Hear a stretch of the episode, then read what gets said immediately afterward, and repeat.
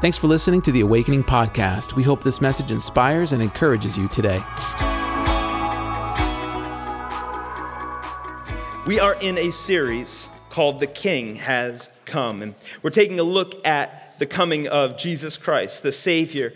And last week, we talked about uh, John the Baptist, the one that came to herald him. We talked about uh, uh, the uh, Simeon and Anna and the, the shepherds. But today, I want to talk about the wise men, and I want to talk about King Herod. It's a very contentious part of the story, but it's so meaningful. And the Bible says this in Matthew chapter 2, uh, verse 1 through 2. It says this Now, after Jesus was born in Bethlehem of Judea in the days of Herod the king, behold, wise men from the east came to Jerusalem.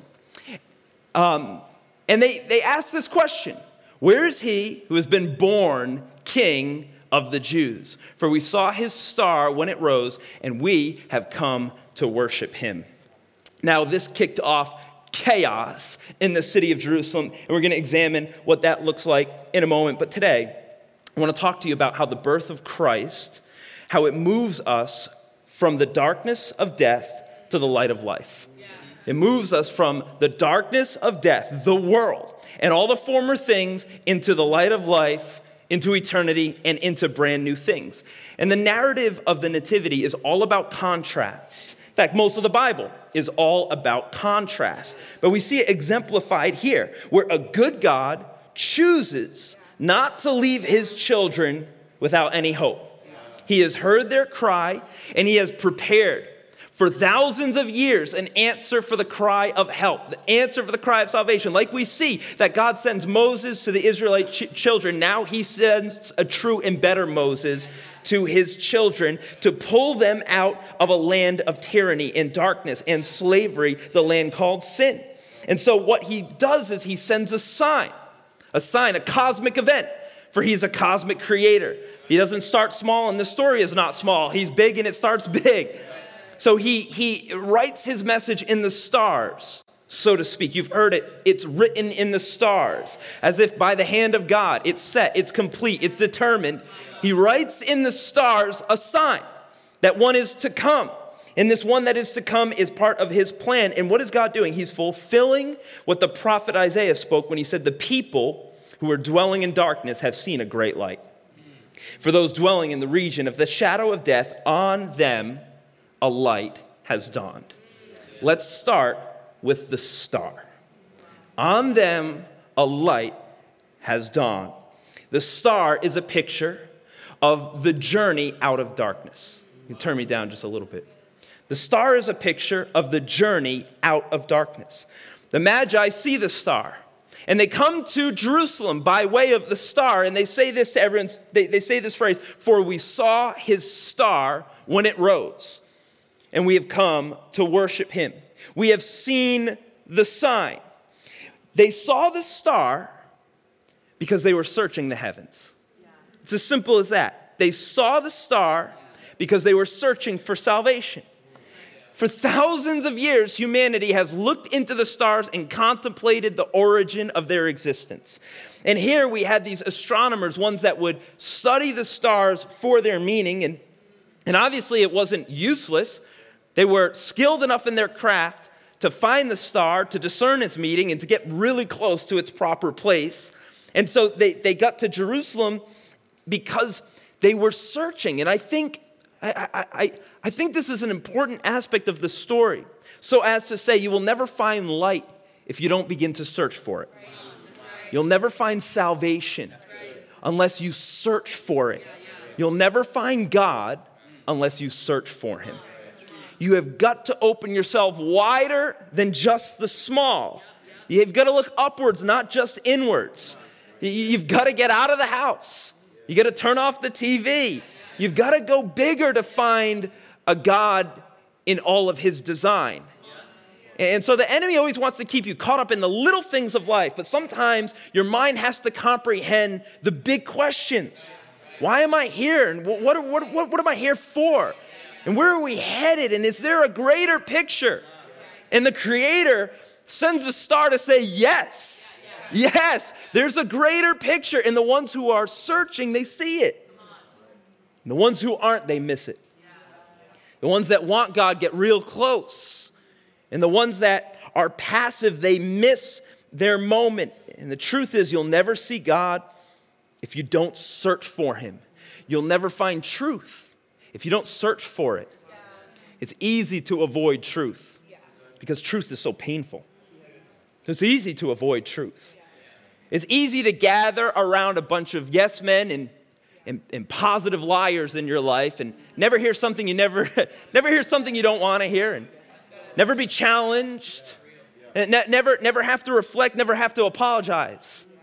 Say, I'm sorry because you hurt someone and they let you know and that truth happened and now there has to be this process. It's easy to avoid all of that. Stay shallow, stay inward, stay secular, to not, to not go deeper in life. But these men, they're wise. And part of the wisdom, part of the, the adage of wise men is that those who search for God are wise. Those who desire truth, that's who the Bible says they're the ones that get the description of wisdom on their life because they've been looking for it. And the question I would have for us today is do we want it? Do we want truth? Do we want wisdom? Do we want God? If we want Him, I would challenge you, you're gonna have to search for Him. You're gonna have to journey towards Him. You're gonna have to go through some difficult things, and maybe not everyone will make the journey with you. Of all the nations, only these ambassadors came. Of all the people, only these few are the ones that showed up in the right place in the right time. The Bible says that the road to salvation is narrow, and few find it, but it is findable. And you can be one of the few. But you're going to have to not be like the many. You might have to separate yourself from the crowd of culture or, or your family of origin, the peers around you. If you're gonna, if you're gonna find God, you are gonna have to search for Him. And more than that, you're gonna have to, you're gonna have to follow the light towards the source of the light. This is what they did. They followed the star, but they weren't just searching for the star, they were searching for the source of the star. They weren't just searching for the light, the good things, the illumination, the enlightenment. They wanted the source of the light. I think good is good, but good is not God. We want God. We want the source. And so, so they came towards the source of the light. And, and this must have been a difficult thing, certainly a long journey. And the whole time, no GPS, no, no, no technology, and, and they might not have even had maps like we would have currently with the topography and clean roads and you know uh, very safe. No, this was a, a, perilous journey and one where they, they had to go by, by something so many miles away, you know, and orient themselves by looking upwards. You know, when they would build towns uh, in America, uh, when, when, when the nation was being established, they built the church first, and they built the church highest. And around here in New England, we have plenty of stunningly old and beautiful churches that have been around for uh, as long as the nation, sometimes longer than the nation's been around, these beautiful churches. And, and they had these large steeples. And before, um, before the inventions of sky, skyscrapers, the, the tallest things in any city, in any town around the nation was the church. And it was, it was a picture the, of the cross reigning supreme at the center of the town, bringing families, bringing community. But, but if you were ever if you were ever to come to a town, if you were ever to get lost, if you were ever to be in a new place, you could find your way by the church. You could orient yourself by the steeple. And if you ever wanted to get to that church, no matter where you were in the city, no matter what state you were in that city, you were able to get to the church, but you had to orient yourself by looking upwards. It's a beautiful picture of what the Christian life is all about. It's what the, it's what the Magi were doing. They were orienting themselves by looking upwards. It's what, it's what our forefathers did, and it's what we're called to do. Not determine who we are by our, our inner self or, or those around us on eye level, but to look higher to search for the cross, to look towards the steeple, to come to the people of God in the place of God in order to find who we are and in order to find whose we are. So there's a higher ideal. And the higher ideal is for us to walk out of darkness. And, and, and I want you to know walking out of darkness, it's a journey, it's a process. These magi set, up, set off from a long way off, and they came to find the source, and it was a process. In fact, in all of that, in all of their study, they still didn't get to the source. They just got close to the source, and they needed help. They needed help to find their way. Walking out of darkness is a process.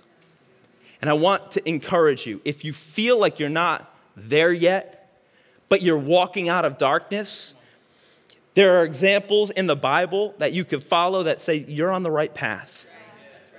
It might have taken these magi years to get to Jesus, years to get out of a land of darkness. They weren't Jewish, they were Gentiles. They weren't in Israel. They most likely were from Babylon. They were coming out of a dark country, coming out of a darkened mind, coming out of a darkened religion, but they were headed in the right direction. And the truth is, if you're headed toward Jesus, you are headed towards the light. And you have to hold on to that truth and move towards that truth, even if you're not fully out of darkness yet. And, and you're gonna deal with dark things in life. And you're gonna have dark things that maybe you were born into or, or things that got on you when you were a young person. You never thought that that one bottle would make you an alcoholic. You never not, thought that that one substance would make you an abuser. You never thought that that one relationship would wrap up your life and fill it with brokenness. But, but it happened and, and you're, you're caught in darkness. But the good news is there is a light. And that light is set to create a contrast that you do not have to live or dwell in the land of darkness, but you can walk towards Jesus. And every step towards Jesus is a step away from darkness. The truth is, darkness does not have the final say, it does not have to have the final hold, but the journey of coming towards Jesus can be the journey of coming towards freedom, coming towards health coming out of brokenness, coming into a new place. Peter tells us this. He says, But you are a chosen people. You're not just anybody. You are a royal priesthood, a holy nation, God's special possession, that you may declare the praises of Him who called you out of darkness and into his wonderful light. Make no mistake, that light is put there to call you out of darkness. Like God came to Abraham and says, Get up and get out of this place. So he comes to you and says, If there is an area of your life where you have gotten settled with darkness and say, This is what it will always be, I want you to know you are chosen, you are royal, you are holy, you are God's, and you are called to come out of that place. This is what Christmas is about. This is why it's still radical. This is why it's still necessary. Because I, I see it every Sunday, and people come up and tell me, I'm in a dark place. I'm in a broken place. And maybe you're watching, you say, That's where I'm at. But, but just because that's where you're at does not mean that's where you always will be. Certainly doesn't mean that's where you're called to be. Christ is the light, and every step towards the light is a step out of darkness. Jesus says it himself. Jesus says this He says, I am the light of the world. Whoever follows me will not walk in darkness, but will have the light of life. He renews our mind, He renews our spirit. All of a sudden, you have life again in your thoughts. All of a sudden, you can have life again in your relationships. You can have life again. Why? Because this is why Jesus came. And if, and if you would just think about it with me, and, and I know I'm speaking I'm speaking long on this part of the story, but I've just got a little bit more uh, to go through. But I just I want to center on this because to me, it's such a picture of salvation. That these, that these magi are looking at the stars, and where there was always blackness, where there was always blackness in all of their study, one day there is now light. And, and now that light, if you would follow it, it's not just a contrast against darkness, there's more to it. Because eventually, that light, if you follow it long enough, it leads to a person. And that person says, I am. I am the light. And it's so true of life is that where you thought maybe there'll only be darkness, if you will stay faithful long enough and look hard enough and search deep enough, you might see the light of truth. And if you would follow that, you will meet a person, not an ideology, not a set of values. You'll not find a preacher or a teacher. You will find a person. You will not just find pews and you'll not just find churches and you'll not just find elders. You'll find a person. Not find a nation. You'll not find a continent. You'll find a person. And that person is Jesus. Where there was darkness, now there is light. And Jesus is salvation. And the journey of Jesus is the journey out of darkness. The Bible says, In him was life, and the life was the light of men. So I just want to encourage you. I want to encourage you. The wise men were able to walk their way out of darkness, following the light into the presence of Jesus, so you can as well. And maybe I just challenge you, maybe you need to pray this prayer Lord, enlighten my mind. Lord, bring light to my direction. Make no mistake, if you pray that prayer, He will answer it. He's answered it for all of humanity, and He'll answer it for you. The Magi are people that exemplify faith. Though they are unlikely figures, they're not Jews, they're not from Israel, but they were searching for the source of the star, and they came to Jerusalem. And they, they began to ask around, Where is he who has been born king of the Jews? And they explained, We saw his star. We've been searching. They would have, they would have spoken like this as if everyone was also aware, that everyone else was on, on, on the same zone. In fact, they would have asked, They're the Jews, who's the king? They're, they're, they're expecting to show up and find someone that's already been found. But that's not what happens. The problem is there's trouble. And I want you to know, people of faith, wherever faith goes, I gotta tell you, it stirs up trouble. Faith always stirs up trouble. Look at Elijah, look at Elisha, look at David. It's always, it always up. It's not even that you're looking for it, because these guys don't even know it's about to stir up trouble. They're just people of faith, but uh oh, they've interrupted the status quo. Uh oh, They've stepped into some things they don't understand the ramifications. In fact, even the phrasing of their questions, they have no idea what bomb they're about to set off. They say, Where's he who has been born king? They don't even know. Born king? Uh oh. Because see, Herod wasn't born king, he was made king. And, and, and, and, and, and more than that, they're asking as if everyone already knows, but all the religious leaders are saying, What are you talking about? And so, their faith and their following begins to shake up and expose the passivity of the religious leaders around them. And it begins to undermine and expose the, how do I say this, the false authority that Herod was operating in. But the Bible says all the people were troubled too. But the, the reason the people were troubled is different than the reason Herod was troubled. Herod was troubled because someone's coming for his throne. The people were tr- troubled because their only king was Herod and he doesn't deserve the throne. And if there's someone else, why do we still have this guy? It shook things up. When Jesus came, he upended the social order, he changed the whole, whole nation. And we see all of Jerusalem shocked, shocked at what the Magi are asking about. Because faith always stirs up a little bit of trouble. And so King Herod gathers all of the religious leaders together and he asks them, uh, Where is, where's, where's the one that's the Messiah? Where is he supposed to be born? And they answer him because they know. They've been studying this. See, they've been studying, but they haven't been searching. And I don't have time to get into all of that, but you could be the smartest people in the world and still miss God. Study all the texts, you could know all the words, you can know all the verses, I hate to say you could even be in church, you could be in the city of Jerusalem and still miss God. You could be in the right place at the right time and still miss God. They got the answer. Where is he? They say he's in Jerusalem, in Bethlehem of Judea. For it is written by the prophet, And you, O Bethlehem, in the land of Judah, are by no means least among the rulers of Judah. So they knew. said, From you shall come a ruler who will shepherd my people. They knew, they knew where the Messiah was supposed to be born.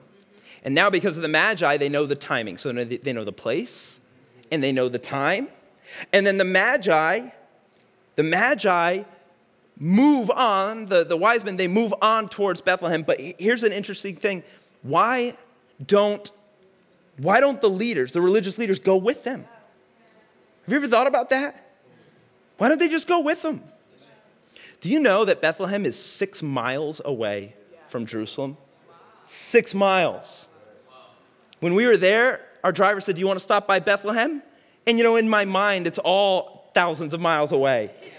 And so I was like, uh, Is it far? He's like, No, it's right down the street. And we're like, All right. And he's like, pulls left, and then we're at Bethlehem, just like one street. They could have made the journey in a couple of hours. But dead religion always leads to passivity. Dead religion always leads to inaction. Dead religion doesn't wake up your life. Does, dead religion never will bring you to the real king. They didn't, they didn't, they didn't go to the Messiah because they were passive in their response. Dead religion knows where God is, but won't go to him. And based on that definition, there are a lot of people who are struggling or caught in, living in just dead religion. Maybe they're good people, but their concerns are unwise. They know what truth is, but they're more concerned with wealth. They know where God is, but they're more concerned with self. They know where Christ is, but they're more concerned with culture. Dead religion knows where God is, but won't go to him. Six miles away. Look at the Magi. They might have traveled anywhere from 500 to 1,000 miles. It took anywhere from months to years just to get to Jerusalem. If they did come from Babylon, they would have crossed two deserts, a mountain range, multiple rivers. They would have had to come in danger with the caravan. All of this to get down the street. And the people who have been waiting for thousands of years say, Let me know. Let me know when you get there. We'll see, you know, we'll see if it's real. We'll let you find out for us. What is it? Is it spiritual pride? That because you're not the one that discovered, you're not engaging? Is it passivity? Is it lethargy? I don't have an answer. All I know is I don't want it to be me. I don't want it to be me. If the presence is there, I want to search out the presence. If the presence is there, I want to pursue it. I want to be close to Jesus. I want to be close to Jesus' people. I want to be near the light. All I can tell you is I want to be like those that are insatiable in their hunger for God. I don't want to just have a head knowledge, I want to have a heart experience. And I want you to know I want you to know there's so much more to knowing Jesus than just going to church or, just being there once or twice a year or just knowing a couple scriptures or being able to quote John 3:16. There's so much more to it. And if you would pursue Jesus, you will always find him. It will change your life. We see that the Pharisees, the Sadducees, they missed it. They missed it at the beginning, then they missed it all the way through. And in the end, do you remember what they were shouting at the end when they were crucifying Jesus? They said, We have no king but Caesar. Well, that started right here. Where's the one that's been born the king? The answer was, We don't know, we don't care. And so in the end, they had to declare a false ruler over themselves. But we're here to say, We have no king but Jesus. We have no king but Jesus. We have no hope but Jesus. He is our everything. He is our all. He is what our mind is turned towards. We want our kids to know Jesus. We want our spouse to know Jesus. We want our home to have the spirit of Jesus on it. And if it has the spirit of Jesus on it, it cannot also have the spirit of sickness on it. If your home has the spirit of Jesus on it, your home cannot also have spirit of anger, violence, or divorce on it. If your home has the spirit of Jesus on it, it cannot have any strange, weird, demonic spirits on it. It's Jesus in Jesus alone. So for me, I want to I want to add action to my faith. I want to add passion to my pursuit. I want to be close to Jesus. That's the Magi. And they come, they come, and they come close to him. And I, I just want to challenge you. If today you've been far away, you're real close to Jesus, maybe closer than you even think you are. Take the journey with the Magi to the foot of Jesus bow before him, and I'm telling you, he accepts you, he'll enlighten you, he'll, he'll, he'll change you. In one moment, the simplest prayer, God hears and God answers. But before we move on and we find baby Jesus, before we move to where he's located in, in Bethlehem, there's one more character in this story, and it's King Herod. He's known as Herod the Great. Herod the Great because of all of the, the works that he did, not because he was a great man. He was a horrific man. He did a lot of architectural works, but he was a broken and, and um, evil man. In fact, one of the Caesars said, I would rather be Herod's pig than his son, because it was that dangerous to be around Herod. He was a brutal man, he was a violent man. And when, when the Magi show up, they say the worst possible thing for the ears of Herod. Where is the one who's been born king. And now Herod has a conflict. He has a conflict of interest. You know, many, many times people would ask, you know, why is it that Herod tried to kill Jesus? Uh, I want, to, I want to answer that question for you today and tell you why. He tried to kill Jesus because he saw him as a threat. And he's very consistent that anyone he sees as a threat, he kills, including his own sons. Anyone that would try and take his crown. And so, so, so when, they, when, the, when the wise men show up, speaking of another king, all of a sudden Herod is shook. And the worst part is they say born king, because Herod was not born king. He was made king. And he was made king by Rome, which is the actual authority. So Herod is called king, but he's really a client king. He's a puppet king. He's a mouthpiece king. Rome could have switched him out 30, 40 times, it wouldn't have mattered. He has no real authority. It's false. It's fake. The only authority this guy really has is if he can kind of keep everybody in line. If he can keep everybody in line, Rome will let him live in his palaces. But if he can't, he's gone. And he knows this. In fact, he even knows that his own people don't really like him. Not born king, he's not even fully Jewish. He's Idumean, which means he's of the lineage of Esau. But someone's been born king. That's the, of the lineage of Jacob, of the lineage of David.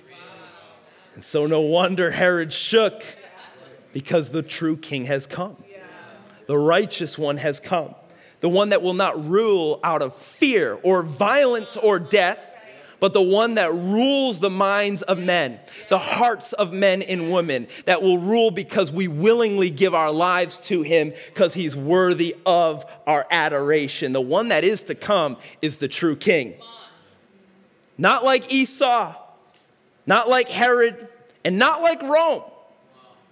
Do you remember when Jesus was talking to Pilate? And Pilate says, Don't you know I have the authority to kill you? And Jesus says, You have absolutely no authority over me except the authority that God has allowed you to have. You can do what I say you can do. Herod could never say this. Only one with true authority could say this. Herod could never say this, but Jesus came with sword and scepter and true authority because he was born king. Herod is a picture of the God of this world who has no authority he is not a rightful king. Bible talks about Satan, the ruler of this world. His authority was defeated by Jesus on the cross. O death, where is your sting? Like Esau, through his sin, gave away his birthright, so Lucifer, through his sin, gave away his birthright, and he has no authority. I want you to please hear me. The devil has no authority over the life of the Christian. He's a false king, but Jesus was born king. So he has final authority over our lives. And the Bible says of Jesus that he rules and he reigns in eternity, and that he is coming back on a white horse. And when he came first, as a child, easy to overlook. This next time when he comes, it will be a cosmic event that no one could ever overlook. Every knee will bow, every tongue will confess that Jesus is Lord, for he has the authority. So, so what am I saying? I'm saying this that Jesus came to expose some things. He came to change some things. It's a study in contrasts. It should have been the Pharisees and the Sadducees that were looking for the Messiah, but it wasn't. It was the Gentiles, people like you and me, that got the chance. Should have been those that were close to Jesus, but it wasn't. God calls the whole world from a far off land. You know? Bible says that, that, that he came to his own, yet his own knew him not. That the light came to those dwelling in darkness, but they were satisfied with darkness. But Jesus opens it up and he says, If you're not satisfied with darkness, I'm, I'm here. If you're unsatisfied living under this false authority and this wicked king, I'm here. That's. If you're unsatisfied with this fake religiosity, I'm here. The king has come. And so Jesus is in the home. And the Bible says this that the Magi, they journey alone those six miles and they come and they find Mary and Joseph in the house. And going into the house, they saw the child with Mary, his mother, and they fell down and they worshiped him going into the house. At this time, by this part, they have a home, there's room. And I just, I just find it interesting that Jesus was in the house. It just struck me. I think you can meet Jesus anywhere. Paul met him on the road to Damascus when he was going to persecute Jesus. You know, Matthew met him by the seashore as he was collecting money from his own people and, and robbing from them. The thief on the cross met him in the final moments of his life. I think you can meet Jesus anywhere. I think you can meet him at any point in your life. But I think there's something to the fact that when you come to the house, you'll always meet Jesus. When you come to the church, the presence of Jesus is always there. It's a place where you can come to be set free, to be renewed, to honor God. Jesus is always found in the house. I thank God for the church. I thank God for the church. I thank God for the people. I thank God that the door to the church is always open and that Jesus himself opened it and no man may shut it. The door to the church is always open. And when you come to the church, you'll find the presence of Jesus. And the presence of Jesus releases you from fear. The presence of Jesus brings salvation to your heart and your mind and your spirit. Jesus is in the house. And Jesus, in his presence, can come into your house. And the Magi fell and they worship him. And the Bible says, then opening their treasures, they offered him gifts gold, which represents kingship, and frankincense, which represents deity, and myrrh, which represents death. These were gifts of high cost that they laid down before the king. It reminds me of David when he says, I will not bring to God that which cost me nothing. When they came, they were ready to lay down something. Jesus says, if anyone wants to follow me, they have to lay down their old life. You can't hold on to the darkness and walk into the light. You can't hold on to the old country and walk into the new country. You can't be under the authority of the old king and bow before the new king. And so these wise men, they laid their treasures down before Jesus. And the Bible says this it says, Where your treasure is, there your heart will be also. It's not the treasure that saved them, it was the fact that they were laying their treasures before Jesus, but it was really about their heart. And they were worshiping Jesus. And you know what I've never heard anyone really say, but it just struck me? They were from the Far East, far away from Israel. And when they left, they went back to their home.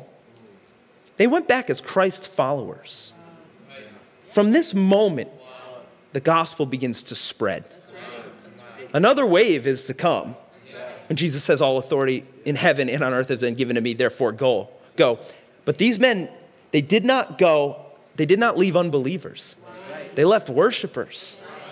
from the very min- minute of Jesus coming, the gospel was meant for all. And so I would invite you into this moment to lay down not just your burdens, but your best, your treasures, things that you love. Will you lay it down before Jesus? Will you give your heart to Jesus first?